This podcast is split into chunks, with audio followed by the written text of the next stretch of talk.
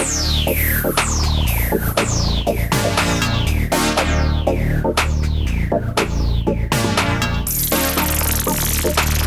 a todos, bienvenidos a Palomitas con Salsa, episodio número 29. Mi nombre es Leo Daruto. Y yo soy Chris Palomitas con Salsa es un podcast dedicado a los amantes del cine como tú y como yo. Platicamos de los más recientes estrenos del cine y de mucho más. ¿Qué tal, Chris? ¿Cómo estás? ¿Cómo te ha ido en estos días de Thanksgiving y de, Y de frío. El frío. Bien, bien, pues ah, hemos estado por acá, por estos lados en Estados Unidos con mm, pues un fin de semana largo, por lo que dices del Thanksgiving. Entonces ya este, pues estamos así como que reunientes a empezar de nuevo la semana. Así es, así es. Pero bueno, lo que nos dejó este break de Thanksgiving fue que ya cayó por fin en Netflix la nueva película de Martin Scorsese que se llama The Irishman, en español el irlandés. Y hoy vamos a estar platicando sobre ella. Así es, una película de verdad impactante y sobre todo eh, nosotros aquí sí, sí estuvo disponible en cines, no en los cines pues así como comerciales, pero en otros que se podría decir que eran como más cine de donde ponen películas como de arte y así. Entonces, el día que queríamos ir a verla al cine fue el mismo día que salió en Netflix. Entonces fue así de, "Ah, bueno, ya no vamos a pagar para el cine, entonces vamos a verla en Netflix en la Sí. casa. Eh, En realidad la queríamos ver unos días antes y por alguna razón no pudimos y no, no hubo oportunidad. Dijimos, bueno, vamos otra, otro día y el día que dijimos, ahora sí ya podemos, eh, de pura casualidad checamos pues cuándo salía Netflix y abrimos Netflix y ahí estaba. Entonces ya no tuvimos que ir al cine y ahí es algo de lo que pues entra ese tema de la discusión mucho de no les da nada de chance a los cines realmente y por eso es que no está en, en muchas cadenas porque no todos aceptan esos términos que Netflix pone de que está con ustedes creo que dos semanas y ya después de eso está en Netflix y entonces pues la gente como para qué vas y pagas si lo tienes en tu casa, ¿no? Y además que esta película también que por, por el tiempo que dura, que es una película de tres horas y media aproximadamente, también es así como que siento que, o sea, tienes que tomar el tiempo para decir, hoy voy a ver la película, porque pues sí te toma bastante parte de tu día. Entonces yo creo que también el hecho de que ya está en Netflix está también más accesible para la gente que tal vez no tiene las tres horas y media y la puede ir viendo por pedazos.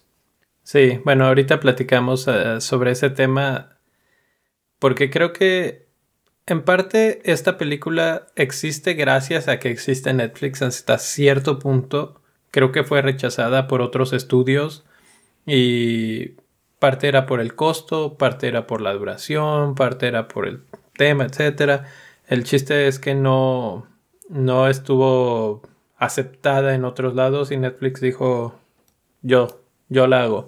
Y fue una película pues costosa de hacer porque tiene efectos especiales de pues de estos que ya se están volviendo del pan de cada día en todas las películas de quitarles la edad a los actores.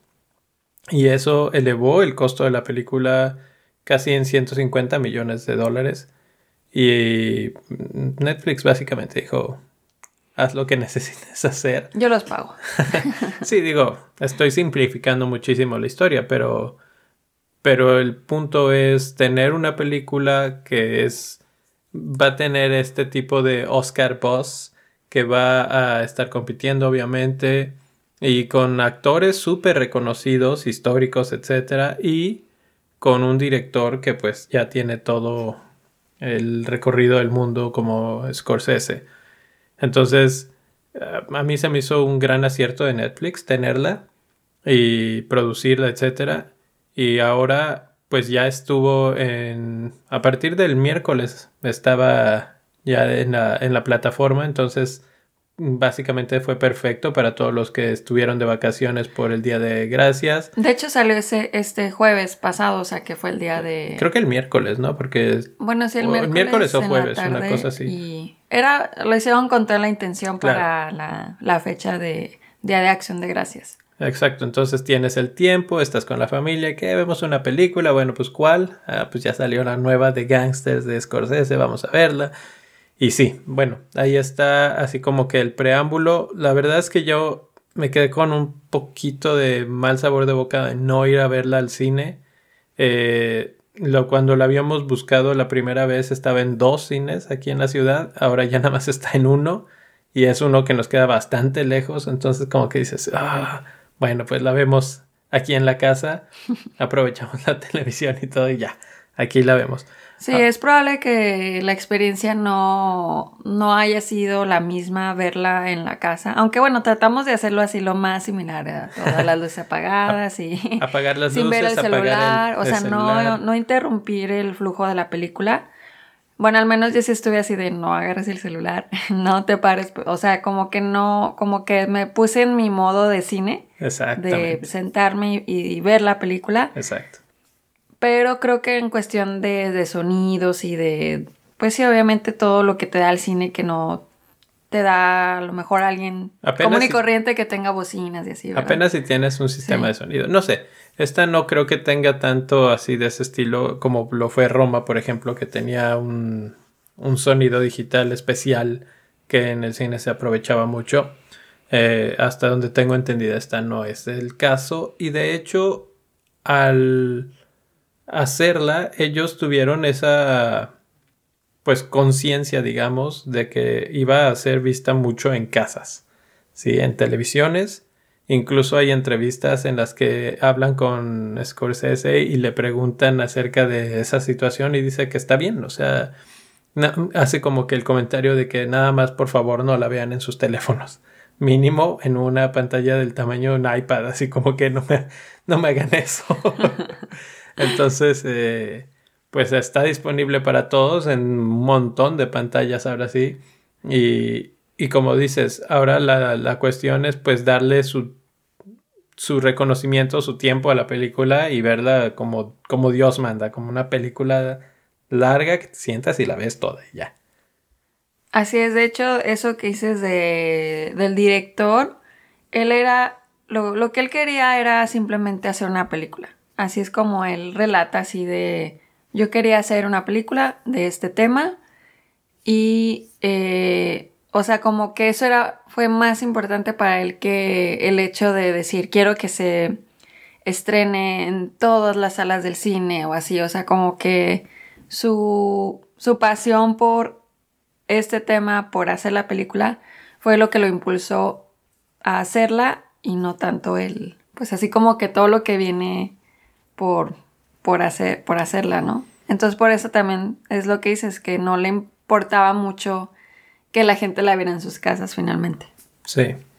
Y bueno, toda esta conversación es porque la película dura 209 minutos, son tres horas y media básicamente.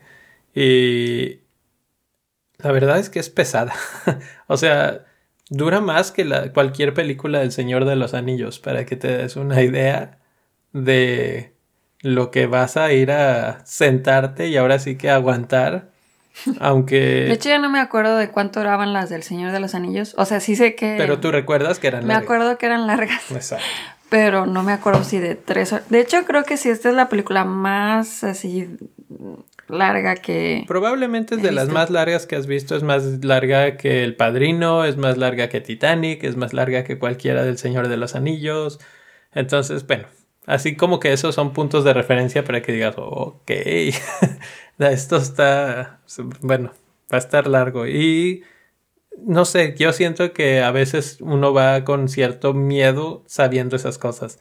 Así como que, híjole, a ver cómo nos va con tres horas y cacho. de- De hecho, o sea, sí. O sea, en, esa experiencia de la duración, creo que eh, hay una parte, o sea, como que para mí, como. O sea, sí todo me. Bueno, ahorita ya vamos a hablar más de, lo que, que nos pareció la película.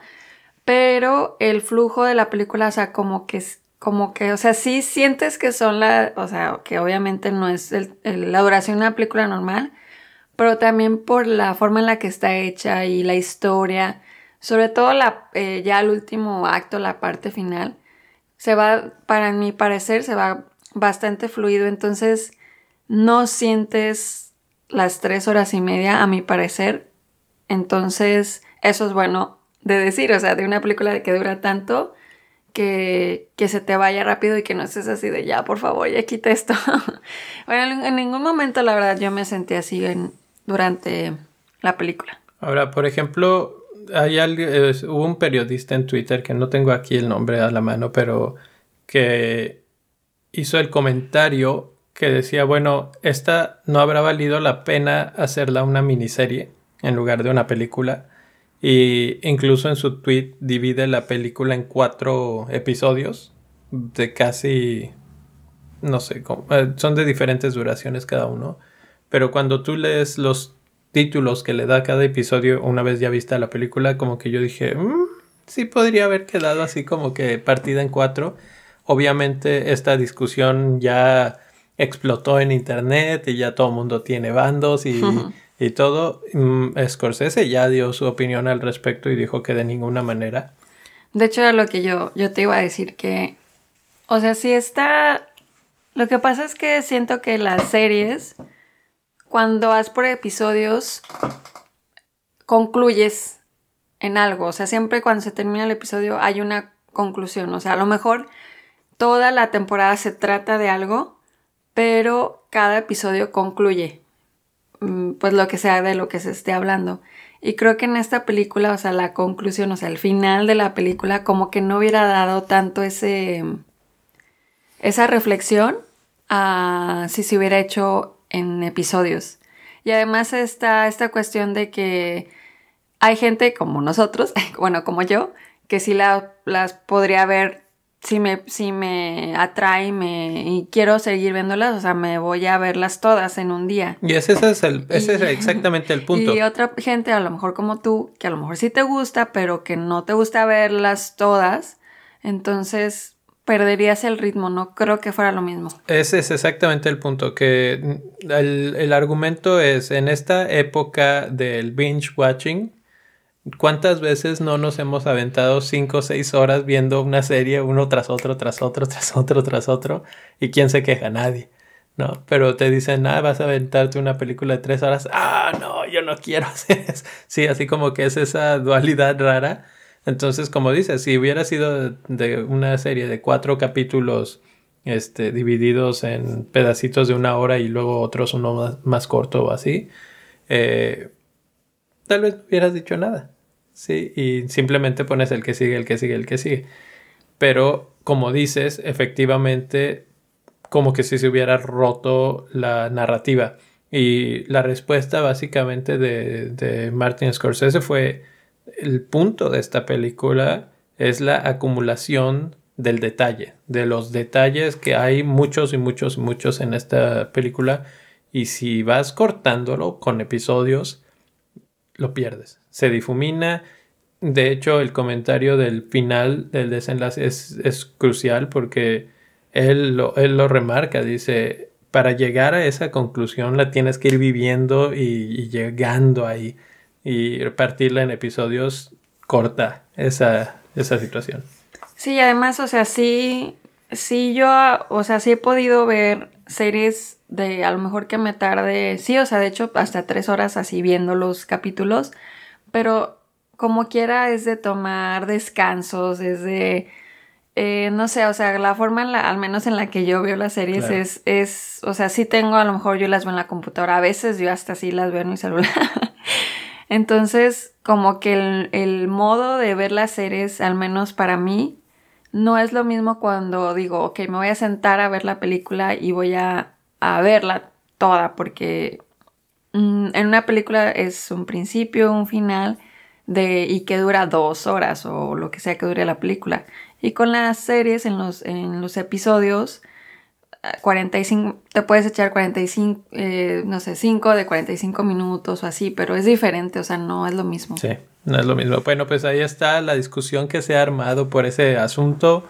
Eh, ¿Ustedes qué opinan? ¿Les gusta más así una película tan larga o la partir igual? O sea, lo que este hombre decía es, si se les hace muy larga, simplemente cuando lleguen a punto X, pónganle pausa y tómenlo como que se acabó el episodio y vayan al baño, tomen agua o lo que sea y regresen y sigan viendo. O sea, así. Pero bueno, eh, vamos a hablar un poco más ah, de la película y de todo lo que está alrededor de ella. Eh, es una película basada en un libro. Es la adaptación de un libro que se llama Escuché que pintas casas. Eh, relata la historia de Frank Sheeran, que es interpretado por Robert De Niro, y cómo él se suma a la escena del crimen y la mafia de la mano de Russell Bufalino, que es interpretado por Joe Pesci. Esta, eh, pues es básicamente el, el ancho de la historia por un buen tramo de la película y luego entra un tercer integrante a este triángulo de la mafia y del poder y de todo, que es Jimmy Hoffa, que es uno de los, digamos, trabajos que tiene De Niro. Es estar con él, es estar eh, como su guardaespaldas, como su confidente y algunos momentos hasta como su amigo. Y Jimmy Hoffa, que es interpretado por Al Pacino, pues es un hombre que dirige uno de los... Eh, ¿cómo, se llama? Acabo de perder el... Sindicatos eh, más, más fuertes de Estados Unidos. Entonces, tú ves ahí de todo. Ah, la película nos habla de violencia, sí, porque pues es una película de gangsters y de mafia, etcétera, de, ambición, de política, de corrupción, de familia, de, de, la sociedad. Entonces toca un montón de diferentes este, pequeños puntos que, que te van, eh, a eso se refiere Scorsese con la acumulación de detalles, que te está dejando muchas cositas a lo largo de toda la historia. Entonces, bueno, a grandes rasgos, eso es la película. ¿Cuáles son así como las opiniones en general, sin spoilers, que, te dejaron? Uf. es que la verdad es una película como que te invita mucho a la reflexión. Eh, al final de la película, yo sí me quedé pensando bastante así como en el significado de lo que el director nos quería decir. Y es un mensaje que está muy claro, pero a la vez es como un mensaje como muy crudo, así de que te quedas, no. Y, y en general la película me, me gustó la forma en la que está hecha. Como tú dices, tiene muchos detalles. Realmente eh, se fijó en todo, o sea, en escoger a los... El casting está muy bien. Eh, la forma de hablar, la forma de moverse. Eh, como, como comentábamos al principio, aquí utilizaron lo del CGI o el CGI em, para hacer a los personajes más jóvenes.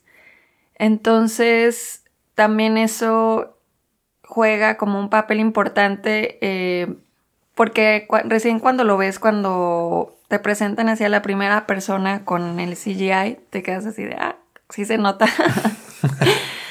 Pero luego te vas acostumbrando, o sea, porque durante la historia obviamente eh, los personajes jóvenes se van haciendo más viejos y así. Entonces eh, están jugando bastante con, con esto. Y hay bastantes anécdotas que son interesantes respecto a esto porque los actores ya están viejos. ya están en los, todos. En los, ¿no? Eh, bueno, sí, 77, 78. Por ejemplo, este Al Pacino ya tiene 79. O sea, ya están así como cuando los, eh, los pasan sin el, o sea, que ves cómo están haciendo la película, realmente eh, se les ve así bastante diferencia a como los ves tú en la, en la pantalla, en la película. Pero algo muy interesante es cómo mientras cómo nuestro cuerpo se mueve, cómo nuestro cuerpo, el movimiento de las manos, la forma en la que hablamos también, se refleja mucho nuestra edad.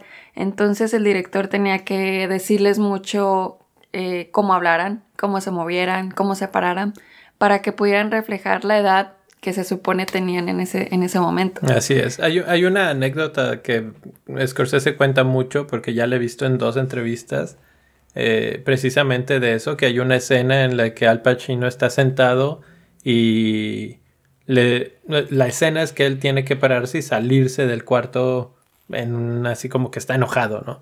Y pues la, la hicieron, dijeron corte, muy bien, vamos a repetirla, la repiten eh, eh, todo muy feliz, no sé qué, y en eso se le acercan al director y le creo que fue Rodrigo Prieto por este en ese momento se le acerca a Scorsese y le dice que es que sí está bien nada más que en esa escena se supone que él tiene 49 años.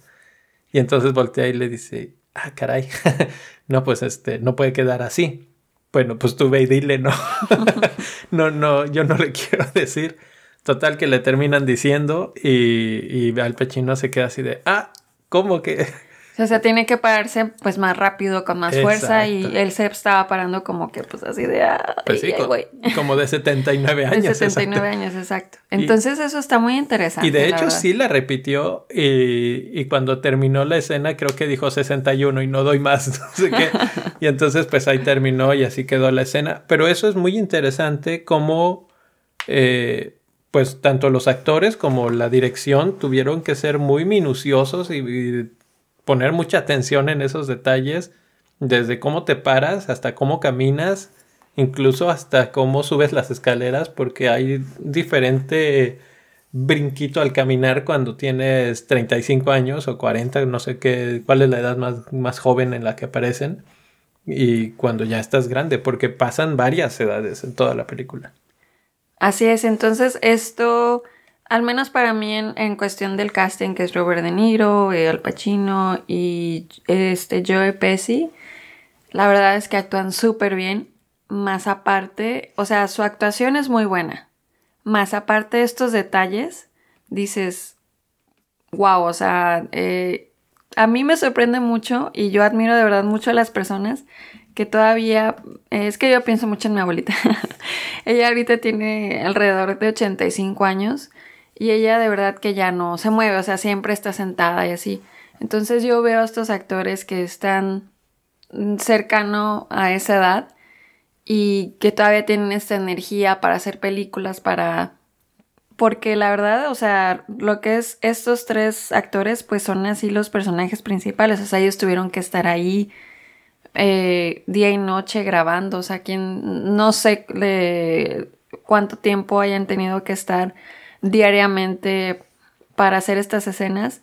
Entonces ahí de verdad se demuestra mucho también la calidad del actor, porque además de esto de, de que tuvieron que, eh, pues, saber cómo eh, enfrentarse a estos retos, también tuvieron que enfrentarse al hecho de grabar de una forma diferente, porque también el CGI que ellos estaban utilizando no era del el, que te ponen así como una pues puntos en la cabeza. No, al contrario. Puntos en la cara. No, no, no.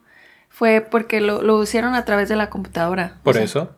Lo que pasa es que hay dos tipos de formas de hacer esto de la rejuvenización y había una muy clásica que usan como una pelota de tenis y decía que, que, es a la que están ellos viendo como referencia y, y eh, Scorsese decía no, no, no, es que una parte esencial del alma de esta película son conversaciones y quiero que ellos estén que se puedan ver el uno al otro.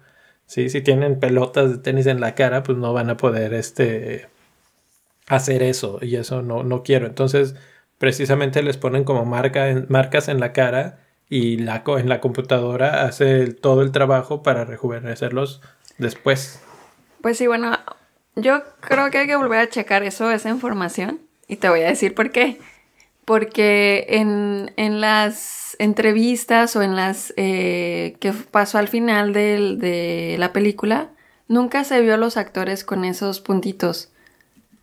Y de hecho por eso era lo que él quería, o sea, que los actores no se sintieran, eh, pues incómodos y que actuaran y si no, o sea, te utilizaron otros programas. Inclusive los técnicos que hacen eso les dijo, si tú me vas a dar este sistema, yo no lo quiero utilizar. Exactamente, ese era el, el de las pelotas de tenis que, que dijo, eso no lo quiero utilizar, quiero algo que sea completamente, que no haya ninguna obstrucción entre mi actor y el otro actor.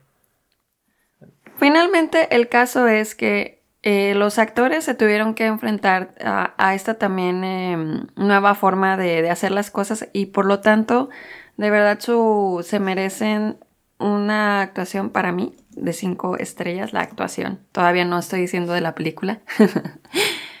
y también la música está súper bien. La música está como muy bien llevada, te, te, va metiendo muy, muy bien en las escenas. Y para mí lo que me, también me llama mucho la atención es que esta es una historia así de, pues de, la, de esto de la mafia pero creo que no es como la clásica así de, de, pues de estar matando así a cada rato, etcétera, sino como que es, es ver eh, cómo más bien la vida de estos personajes, o sea, como que meternos así en su vida y ver finalmente en lo que terminan, o sea, más allá de, de, lo que hicieron en, cuando estaban jóvenes, es ver eh, en qué terminó su vida. Sí, Correcto. Esta forma de interpretar a, la mafia y a, y a los grupos criminales de los años 50 de Estados Unidos, eh, pues es algo que ha caracterizado a Scorsese por muchos, muchos años y por varias películas que ha hecho.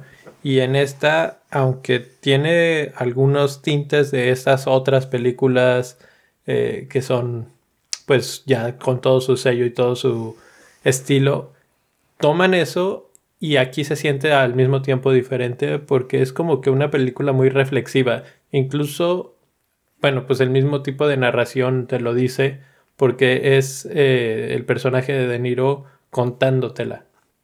Sí, él como que está pensando lo que está pasando y entonces hizo y entonces fuimos y, y estábamos aquí y pasó esto y así. Entonces es como que él está reflexionando en su vida y te está contando, pues, un criminal finalmente, desde su punto de vista como humano, cómo fue que pasó. Y, hasta cierto punto no, no hay esa como glorificación del mafioso, digamos, que en otras películas podría ser así como que, ah, el poder y la y el despilfarro y el todo lo que hacían, y, o sea, no se ve así, se ve más bien así como que la parte humana de vivir esa vida con todas sus cargas, con todos sus problemas y con pues, lo que representa. Es algo mucho más utilitario, mucho más, eh, eh, esto es por el dinero y esto es que una cadena de comandos y es eh, el poder, ese sí está muy claro que está ahí y, cómo está involucrada la política y cómo está involucrada los sindicatos y, y todas esas cosas. Entonces, como que está muy en la realidad, digamos. Se siente muy tocada por la realidad la película. No sé si, si así la sentiste también.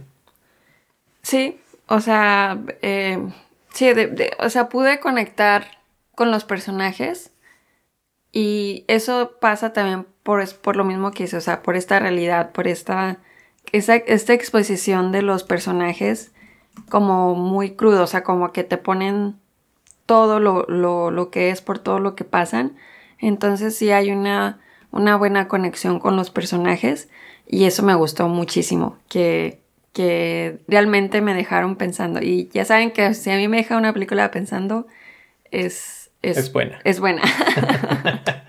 Cuando me deja así filosofando y, pensando así en la, inmortalidad de la vida, eh, me gustan, me gustan así como que ese, ese tipo de películas retadoras a la mente. así es. Eh, a mí, en general, la, la primera reacción que me dejó la película fue de como una especie de decepción porque precisamente no fue lo que pensé que iba a ser. pensé que iba a ser algo como más de acción, como más de, de esas clásicas de, de mafiosos, así que llegaban y que en los de matar, matar, matar. aunque sí hay, sí hay violencia en la película, pero es como... No es lo principal. Es en otro tono, sí.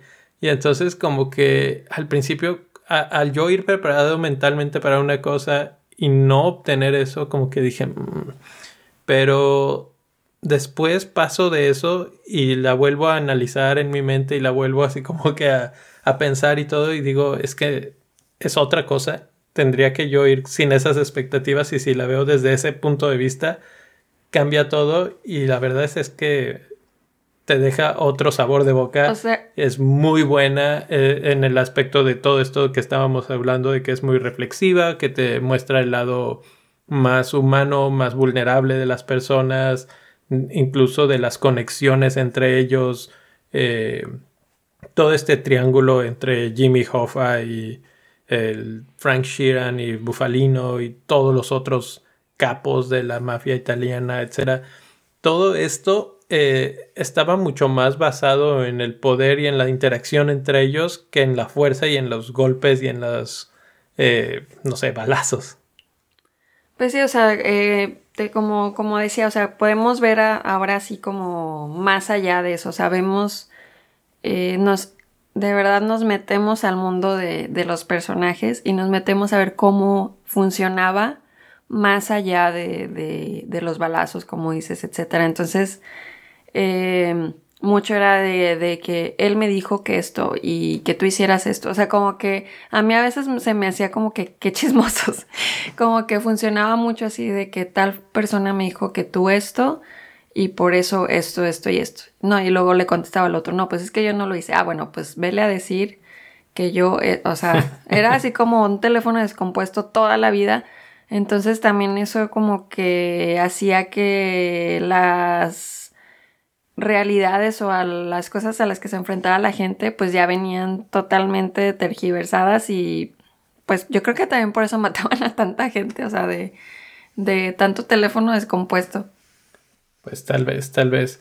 Eh, ¿Qué te parece si nos vamos a spoilers y platicamos más a fondo de otras cosas y aprovechamos para platicar de escenas en específico de la película.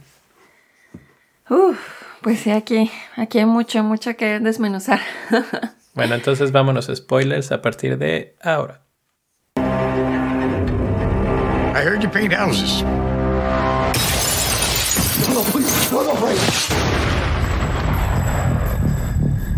Yes, I do, sir. Where are you going? Going to work. Well, you know, there's a situation going on now, Frank. Big business and the government, they're trying to pull us down. You might be demonstrating a failure to show appreciation. I know things they don't know I know. You can't miss the big picture. Ya estamos de regreso después de escuchar un fragmento del trailer de la película de Irishman para hablar ahora sí con spoilers y con todo lujo de detalle de cualquier escena de la película. ¿Hay alguna escena así que te llamó la atención, que, te gustara o algo? Pues la verdad hay muchas. Es que son tres horas y media. Bueno, empezamos por algo. La verdad es que hay mucho como que de dónde escoger. Por uno, quisiera empezar así como a decir mi personaje favorito, o sea, de estos tres que son los principales, está eh, el, personaje de Al Pacino. Así, o sea, los voy a decir por orden. El personaje de Al Pacino, eh, que es este Russell Bufalino. No. Perdón, este Jimmy Hoffa, perdón. El personaje de Robert De Niro, Frank Sheeran. Y por último, el de Joe Pesci, que es eh, Russell Bufalino. Y eh, la verdad es que los tres hacen así como una dinámica muy buena. Y eh, como parte de esta dinámica, la forma en la que Frank Sheeran, o sea, Robert De Niro, entró en todo este mundo, lo hacen ver así como de una forma tan sutil. O sea que mm, a mí a veces me pasa que yo hago cosas y que no sé por qué, o sea, las, o sea, no sé cómo terminé ahí. O sea, que... que, en la mafia. no, o sea, como que dices, ¿por qué terminé haciendo esto? Pero es que a veces pasan cosas así tan... Eh, de una manera que no te vas... O sea, sí te vas dando cuenta, pero no es así tan como de, un, de la noche a la mañana. Y pues ya terminas eh, haciendo cosas que dices, bueno, o sea, porque, bueno, el caso es que algo así pasa con el personaje de Robert De Niro, de Frank Sheeran, cuando conoce a Joe Pesci, a Russell Bufalino. Eh, lo conoce de una forma como que bien casual, o sea, bien en una gasolinera y este Robert De Niro estaba tratando de arreglar su carro y este Russell Bufalino se acerca a preguntarle qué qué, qué, está pasando. Y, y, lo ayuda a arreglar su, su carro, su camioneta y como que a partir de ahí él le echa el ojo. Y además está muy chistoso ahí porque cuando le pregunta este Frank Sheeran que quién es él, él nunca le contesta quién, quién es él. Entonces eso como que también me llama la atención porque él ahí se da cuenta que todavía no ha llegado a todos los puntos porque obviamente Russell Bofalino es así como que el jefe, o sea, todo mundo es así de que lo super respeta y todo. Eso te lo, vas, te lo van dejando ver después de esa escena, porque cuando esta escena principal también no sabes, así como que en qué lugar está este Ross, que así le llaman. Entonces, eh, como que ahí él echa el ojo, vamos a decirlo así, de, de que dice, mm, ok, eh, como que le, le, agrada como para que se vaya uniendo. O sea, todo esto lo estoy infiriendo de, la escena, porque la verdad es que nunca lo dijeron y nunca, o sea, pero se ve. Entonces a mí eso, esa escena me gusta bastante y después de eso se va desarrollando, como les digo, así como poco a poco Frank Sheeran eh, se va como, pues sí, corrompiendo un poco y va entrando a este mundo de la mafia. Sí, eh, bueno, ese es como su primer contacto y y como que se caen bien. Vamos a decir que hubo química entre ellos y esa química va más allá de los dos personajes. Yo creo que son los dos actores que tienen muy buena química en pantalla y se, se, transmite. Entonces, eh, después de eso es que Frank Sheeran decide empezar a robarse carne. Él, él era repartidor de carne, básicamente, y empieza a robársela y, la empieza a pues revender, digamos, a otro mafioso que es Skinny Razor, que es interpretado por Bobby Cannavale. Y de ahí otra vez hay una conexión con Russell. Y entonces entre esa conexión como que dice, este tiene aptitud, tiene talento para, para el mal, básicamente. y como que poco a poco va haciéndose más cercano, más cercano, hasta que terminan siendo pues inseparables. Sí, es básicamente te dejan ver que él es como su... Su, protegido. Su, o, sea, de Frank Sheeran, Russell es su papá, ¿no? ¿Mm? Así como que te lo dejan ver así de que, como que lo arropa así de esa forma, o sea, lo quiere así mucho y... Yo no lo vi como su papá, más como un hermano, como algo así como muy cercano y que yo te protejo y tú eres este en algún momento pues se vuelve su brazo derecho. Que esta es otra cosa también que a mí me llama mucho la atención, que esta también es una historia de lealtad. O sea, aquí eh, esta relación entre Russell y Frank Sheeran es así una completa y totalmente lealtad mm.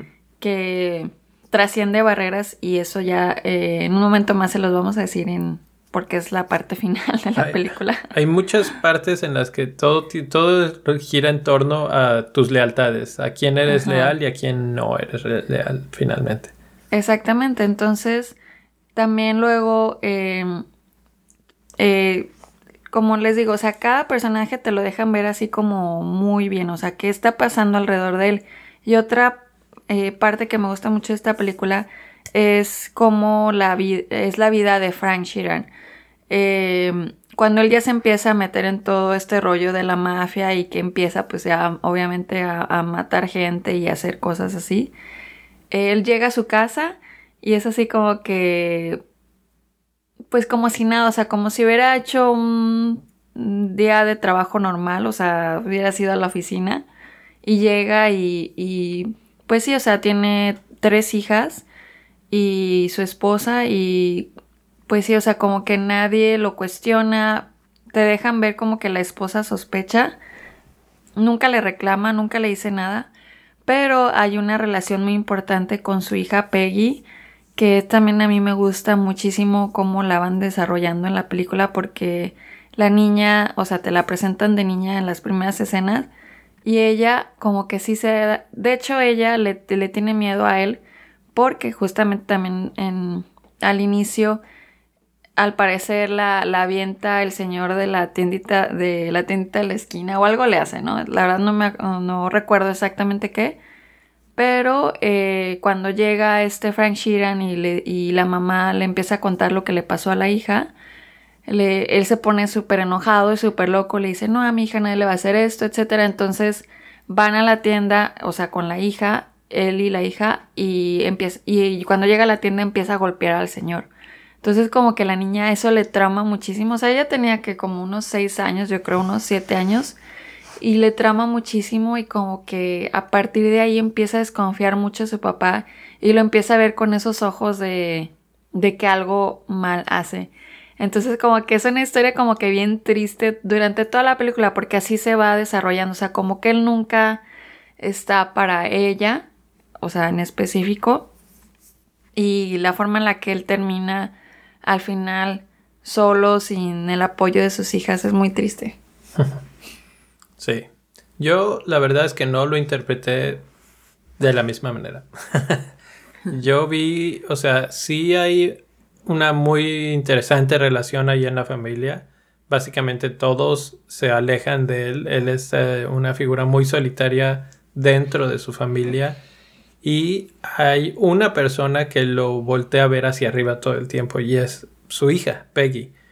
Y cuando sucede ese incidente que mencionas en el que él golpea al de la tienda, ella lo ve y obviamente sí la impacta así como que, ah, caray, yo no sabía que mi papá era capaz de esas cosas. Después, lo que la película hace de manera magistral, porque lo va llevando a través del tiempo y te va dando pequeños detallitos de la vida conforme van creciendo, porque pues Peggy la vemos de niña, de adolescente y luego ya de adulta, es como ella, de toda la familia, me parece que es la única que lo descifra. Y lo más interesante del caso, y de hecho es otra de las discusiones que hay ahorita en el Internet, es lo poco que habla Becky. Básicamente no tiene muchas líneas en la, en la película y aún así no necesita decir mucho para transmitir muchísimo. Eh, la actriz Anna Paquin con la pura mirada te, está diciendo te desprecio, eh, no, no, estoy de acuerdo con lo que haces, etcétera, etcétera. Y entonces eso a mí se me hizo súper, pues, emotivo, interesante y desgarrador, porque finalmente la pierde. Eh, él como papá la pierde. Hay una escena en la que dice, esta es la última vez que hablamos, ella y yo nunca más me volvió a dirigir la palabra y tú dices, Ay, que, o sea, eso es, es, terrible. Sí, la verdad eso es lo que te digo, o sea, está muy triste así como, como terminó esa relación entre ellos, pero es finalmente sí, o sea, porque, bueno, al menos yo sí lo interpreté así, que desde un inicio la niña sabe cómo es su papá y le tiene miedo, porque inclusive también al final de la película, cuando eh, Frank Sheeran está intentando recuperar a su hija, y obviamente ella no lo habla, eh, él la va a buscar a su trabajo y ella lo desprecia, no, no, no lo quiere hablar. Y hay una escena en la que él está hablando con su otra hija y que le, y que le dice es que quiero hacer las cosas de una mejor manera, quiero pues sanar la relación con Peggy y ella le dice, o sea, pues, eh, ¿cómo quieres eh, ahora porque él empezó a decir, o sea, sé que he tenido muchos errores, no fui el mejor papá, pero quiero hacerlo lo mejor posible ahora.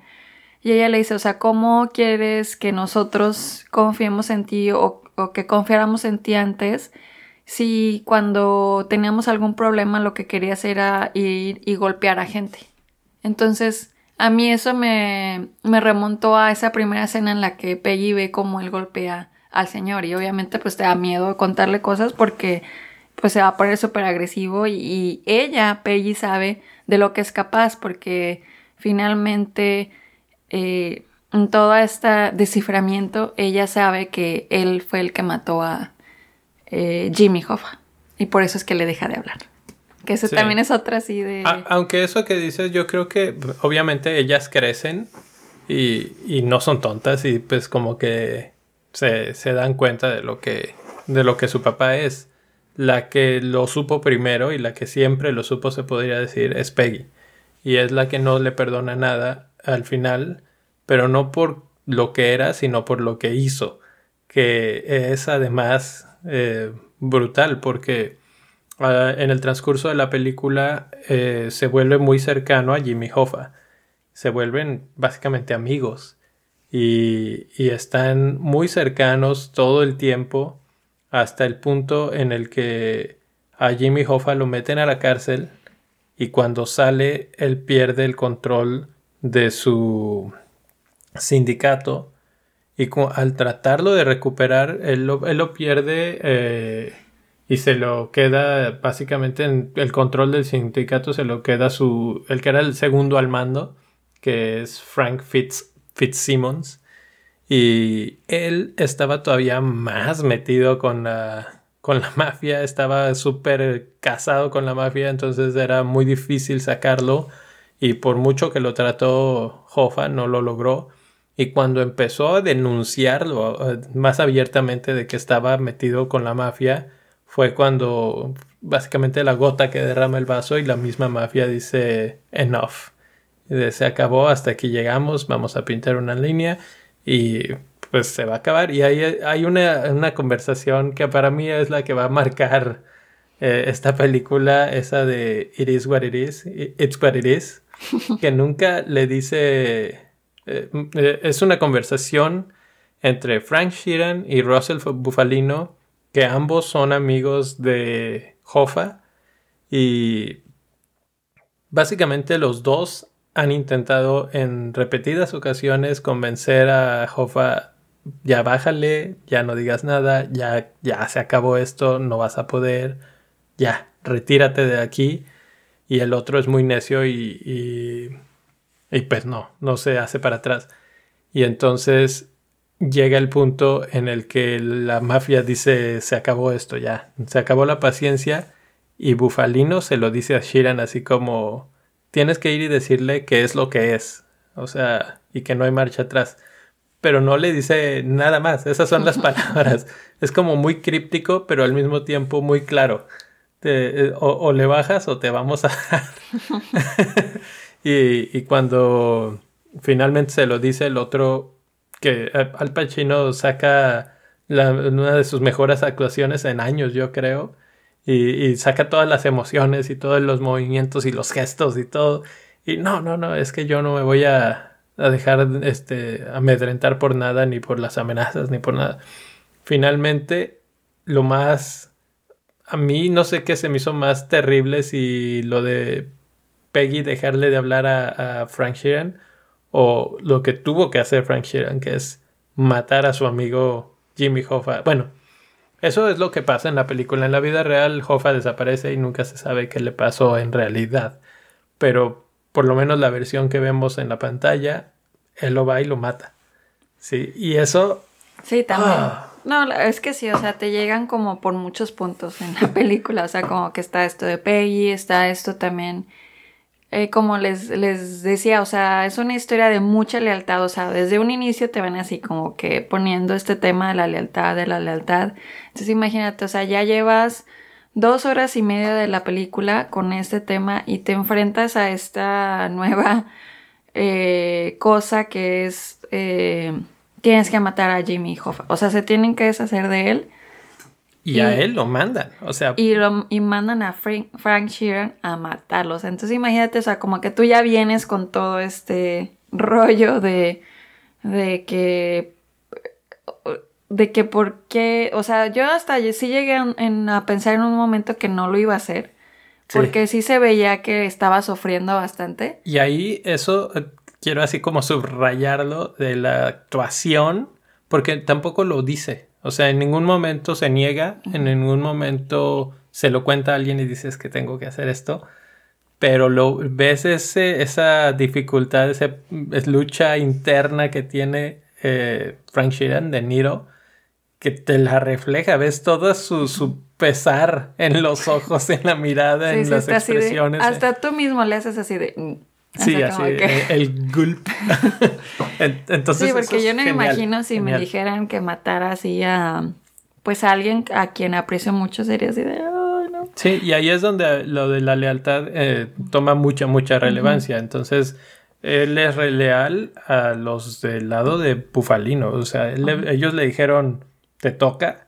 Sí, y además, este, también esa conversación que tienen eh, antes de que este Russell, eh, bueno, no antes de que Russell, sino esa conversación que tiene con Russell antes de que Frank Sheeran vaya a matarlo, o, que, o que le deje saber que tiene que ir a matarlo. Eh, o sea, como que cuando él se lo dice así de que it's what it is, hicimos lo que estuvo de, nuestra parte, y él le dice, a ti no te van a tocar porque tú estás conmigo. Tú eres, tú eres de los míos, o... Y así le empieza a decir, entonces como que...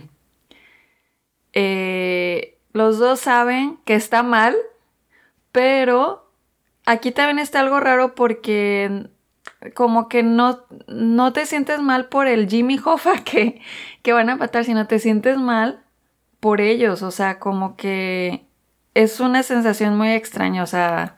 Exacto, es lo que logra transmitirte la película en el aspecto de que para ellos tampoco es fácil. Incluso hay, hay un intercambio en el que dice, pues nos tocó, o sea, las órdenes vienen de más arriba y vamos a tener que hacerlo y nos tocó a nosotros y te toca a ti. Y entonces los dos es así como con todo el pesar hicimos lo que pudimos y pues no entendió, no se puso en eh, eh, de acuerdo con nosotros y pues fuera.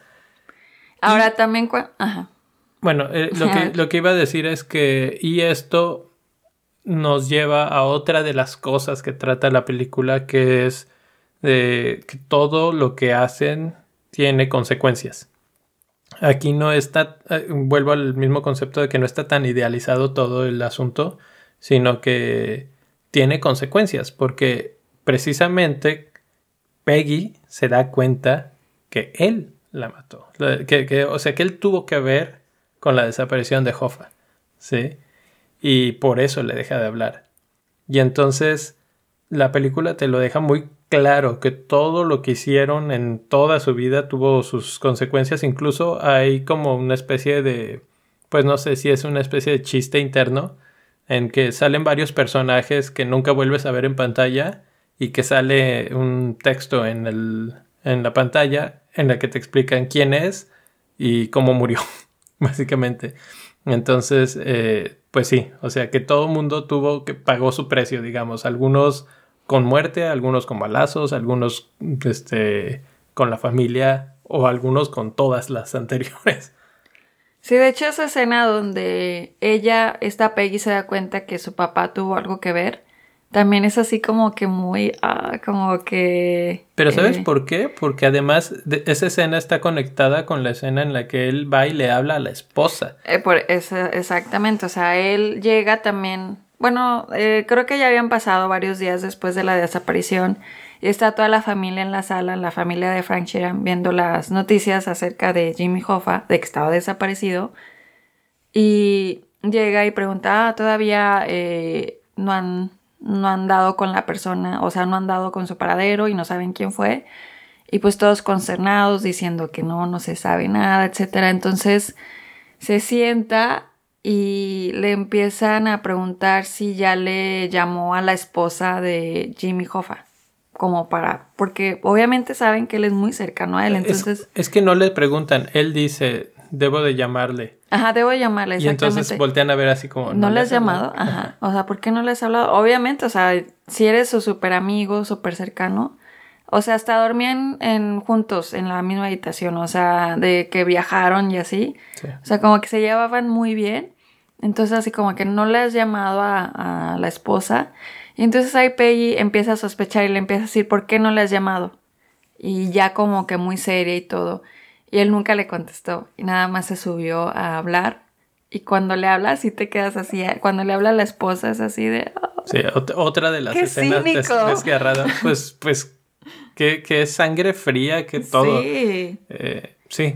Y todo eso. Y de hecho, ahí también la, actuación también está muy buena porque el Frank Sheeran está así de. Uh, uh, uh, o sea, como que realmente es una reacción de alguien, o sea, como que es una reacción que sí te esperas. Tampoco. Él se ve, se siente, se oye eh, arrepentido, pero al mismo tiempo Tiene que sabes que, que, lo volvería a hacer porque él es así. O sea, él está siguiendo lo que él le toca hacer.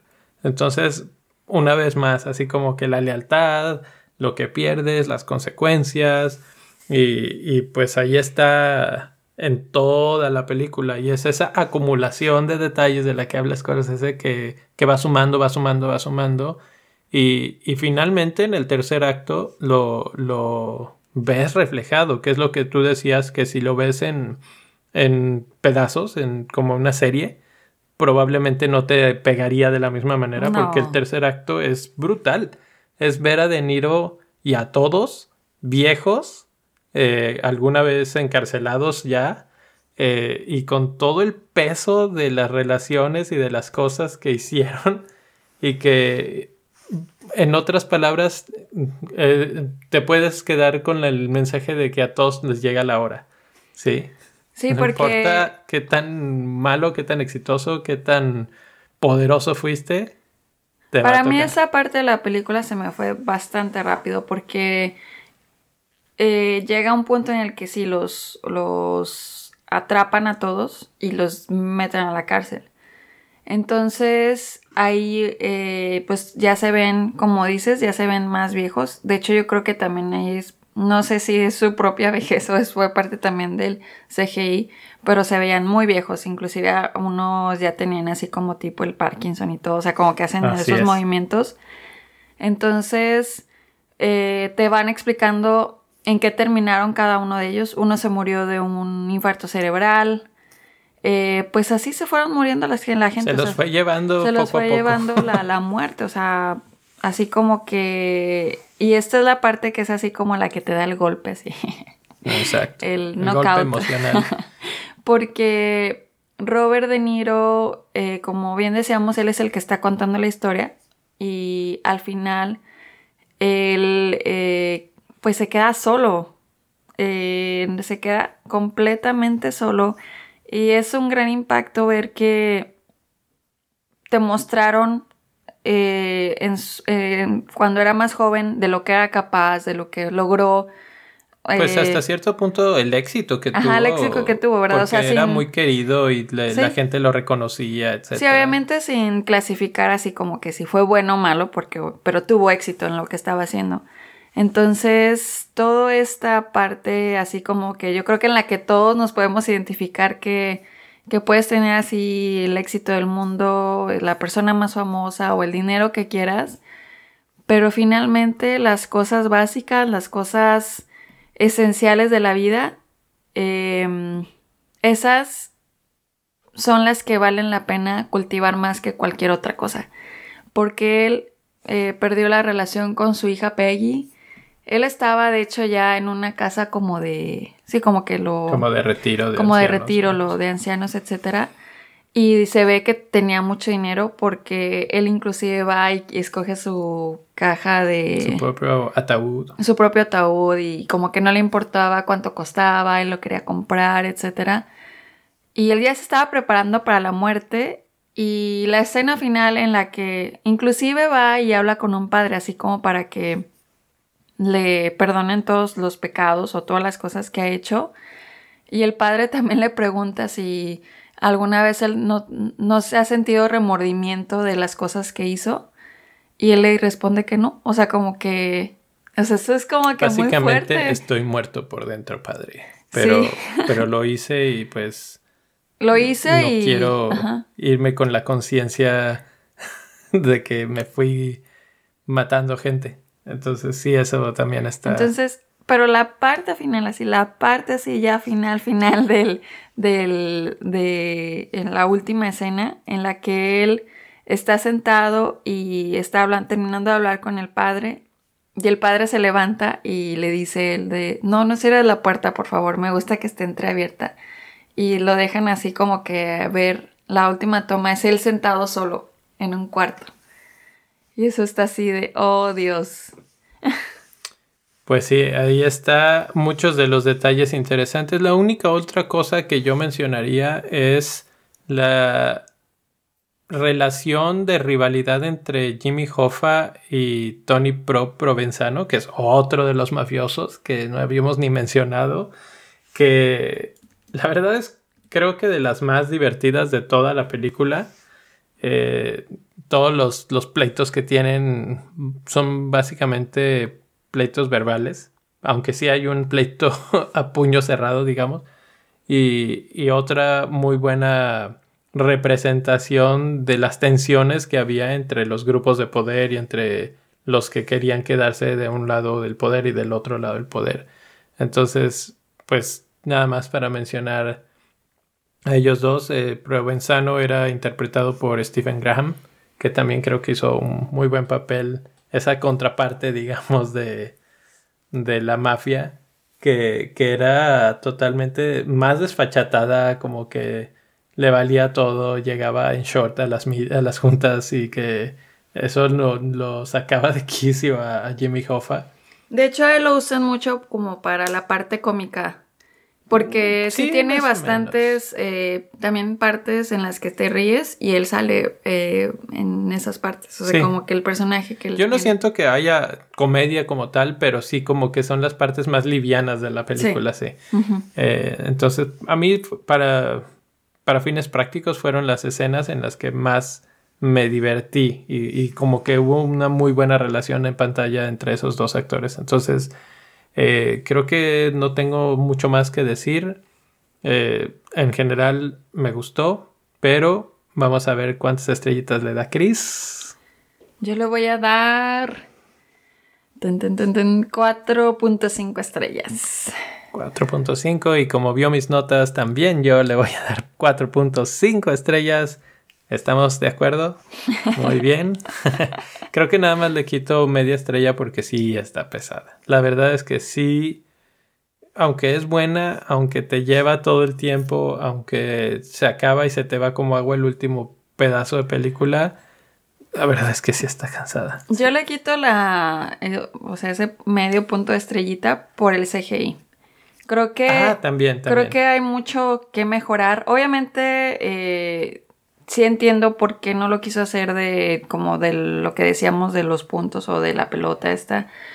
Eh, pero la verdad es que sí, cuando ves la primera escena de Robert De Niro con CGI, sí te saca de onda, ¿no? Sí, a mí sí me sacó completamente de, en el momento, así como que, ¿qué está pasando aquí? Además de que le, como que le pintaron los ojos de azul más intenso, y entonces eso como que más me sacaba, cada que lo veía, como que me distraía eso, y eso obviamente no ayuda a la película. Con el tiempo te vas acostumbrando, no está tan mal hecho tampoco y la historia es suficientemente interesante como para olvidarte de esa situación. Además de que como van envejeciendo, y eso también está muy importante de la película, que van envejeciendo, pero De Niro finalmente tiene setenta y tantos, y lo ves de, no sé, de 40, de 50, de 60, y así va avanzando. Eh, y creo que mientras más viejo, más, más fácil eh, de adaptarse a, a los ojos es. Entonces Sí, esos dos detallitos fueron los que menos me gustaron,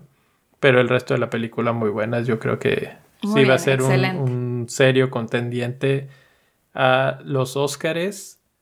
Y ahora ya después de esta, no sé si Joker y Joaquín Phoenix la tienen tan fácil para el mejor actor de, los Óscares. Yo, yo, decía al principio, cuando hablábamos de Joker, espérense a que llegue esta película porque estos son verdaderos titanes de la actuación y, lo hacen de una manera genial. Entonces, pues ahí ya estamos viendo pues las verdaderas competidoras y las que nos faltan. Así es, pues vamos a ver qué nos espera. Eso lo sabremos en febrero. Bueno amigos, pues es todo lo que tenemos por hoy. No olviden suscribirse al podcast y que nos pueden encontrar en todas las plataformas, Spotify, Google Play, iTunes o en cualquier plataforma donde ustedes descarguen sus podcasts favoritos. Pueden mandarnos sus comentarios a redes sociales. Estamos en Twitter y en Instagram como PCS-podcast. Y pues escríbanos, déjenos saber qué piensan del este podcast, de nuestros comentarios y nos encantaría escucharlos. Nos vemos hasta la próxima. Adiós. Bye.